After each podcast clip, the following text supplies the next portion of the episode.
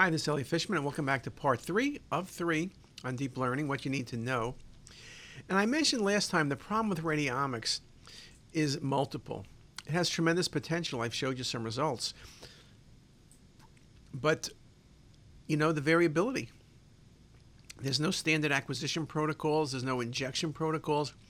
If it works and needs to work well, it needs to work on every scanner, even scans that aren't done with dual phase, even scans that aren't injected well. But things like reconstruction algorithm, whether it's on a Siemens or a GE, whether it's thick slices or thin slices, all of these factors can make something work or not work. That's very challenging. The limitations of textural analysis, this whole variability thing, what type of reconstruction you use, do we need to control for all of these things if we're going to do radiomics? That may be something you need to do, and the protocols will have to be defined. Everyone can't do whatever they want, but ideally, you wish that you would have a lot more flexibility. Now, one thing that came about, there's an article just published the other day by Choe, and they made the point that they showed that if you had a chest nodule, lung nodules on chest CT, and you have high res and standard algorithms, the accuracy would be significantly different. But they were able to develop a convolutional neural network based image conversion technique that allowed all the images to be good regardless of the algorithm. And they showed you can see at the bottom versus the bottom versus the top. And so this idea that different reconstruction kernels could not be used interchangeably in radiomics, maybe that's not going to be the case. Now they only did lung nodules and a little bit of variation, but it does make the point that if we really want it to work, we're going to have to have some sort of black box or some box maybe not a black box, more open perhaps, but there needs to be a way to really put things together and put things back in place. And Park did an editorial about this in radiology and said deep learning based approaches are expected to substantially contribute to the applicability of radiomics. The study by Cho, where he did come up with this way of uh, even taking images that weren't exactly what they needed and make them correct images will make things indeed improved. If you look at the future of radiomics, standardization to facilitate comparison of multiple studies, large quality data sets with enough statistical power for validation of radiomics analysis. Again, most, most studies to date are relatively small. You need multi center trials on scans from different vendors to determine the generability of the technique. And you need to integrate everything into the current workflow. So right now, we don't have it sitting where when I'm looking at a case, I can just do it. That's going to have to happen for it to be really part of practice.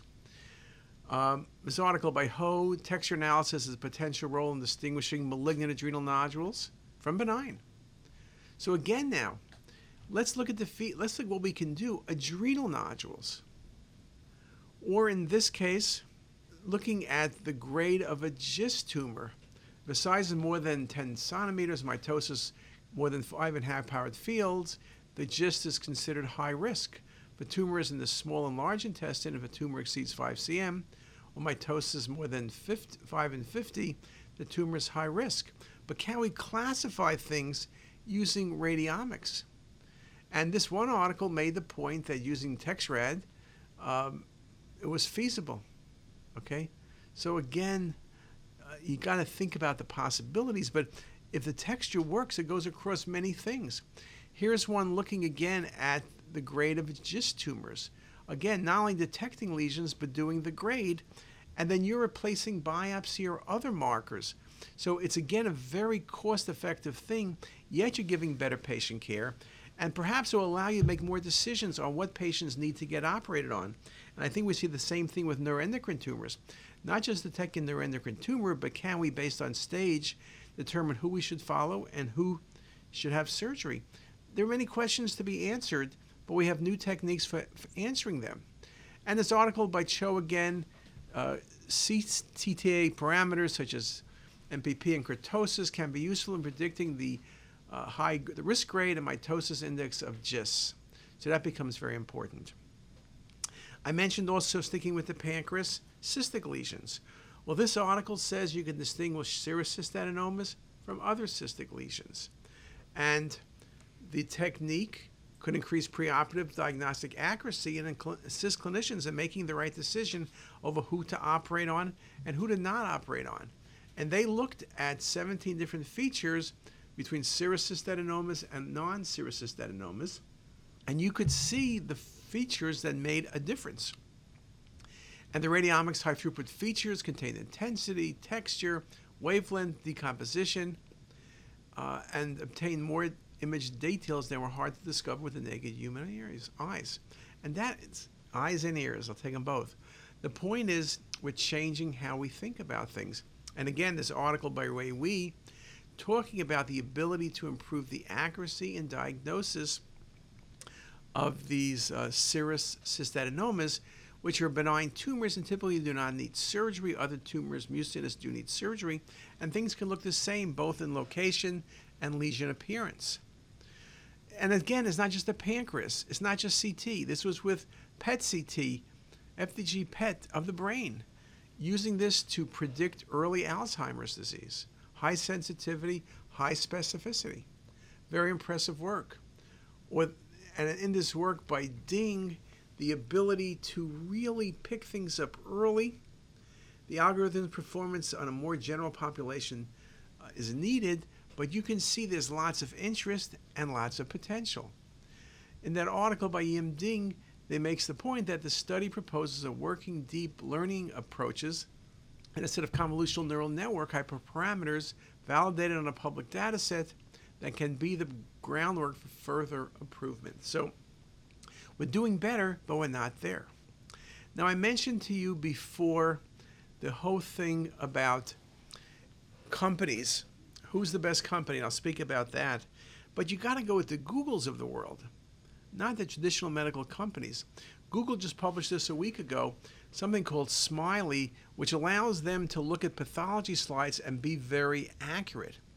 And what they show is with two articles one, how they did it, and B, how they changed it based on what pathologists wanted. Pathologists just did not want show me the same case, but show me features that are the same. And they just wanted to label it, and then the computer should show me more visual patterns, similar images, different results.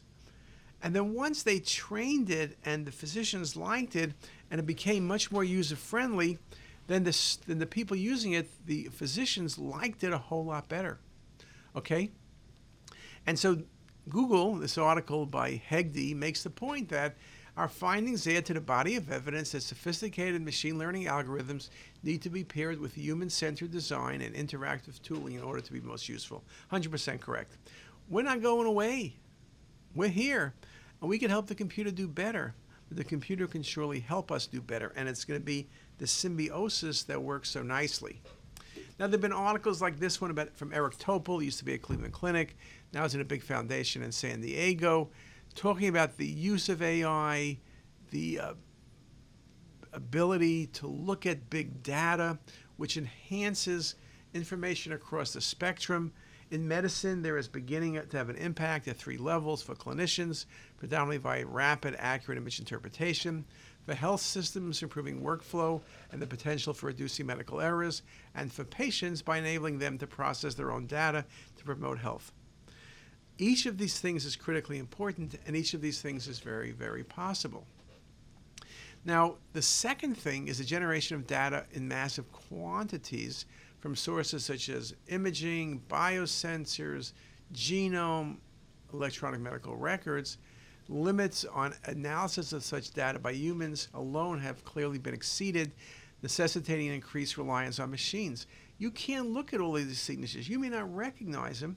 And if you recognize, you want to look through 30 years of people who are residents and fellows who may have been interested. You want to find out everything you can to be able to do things different.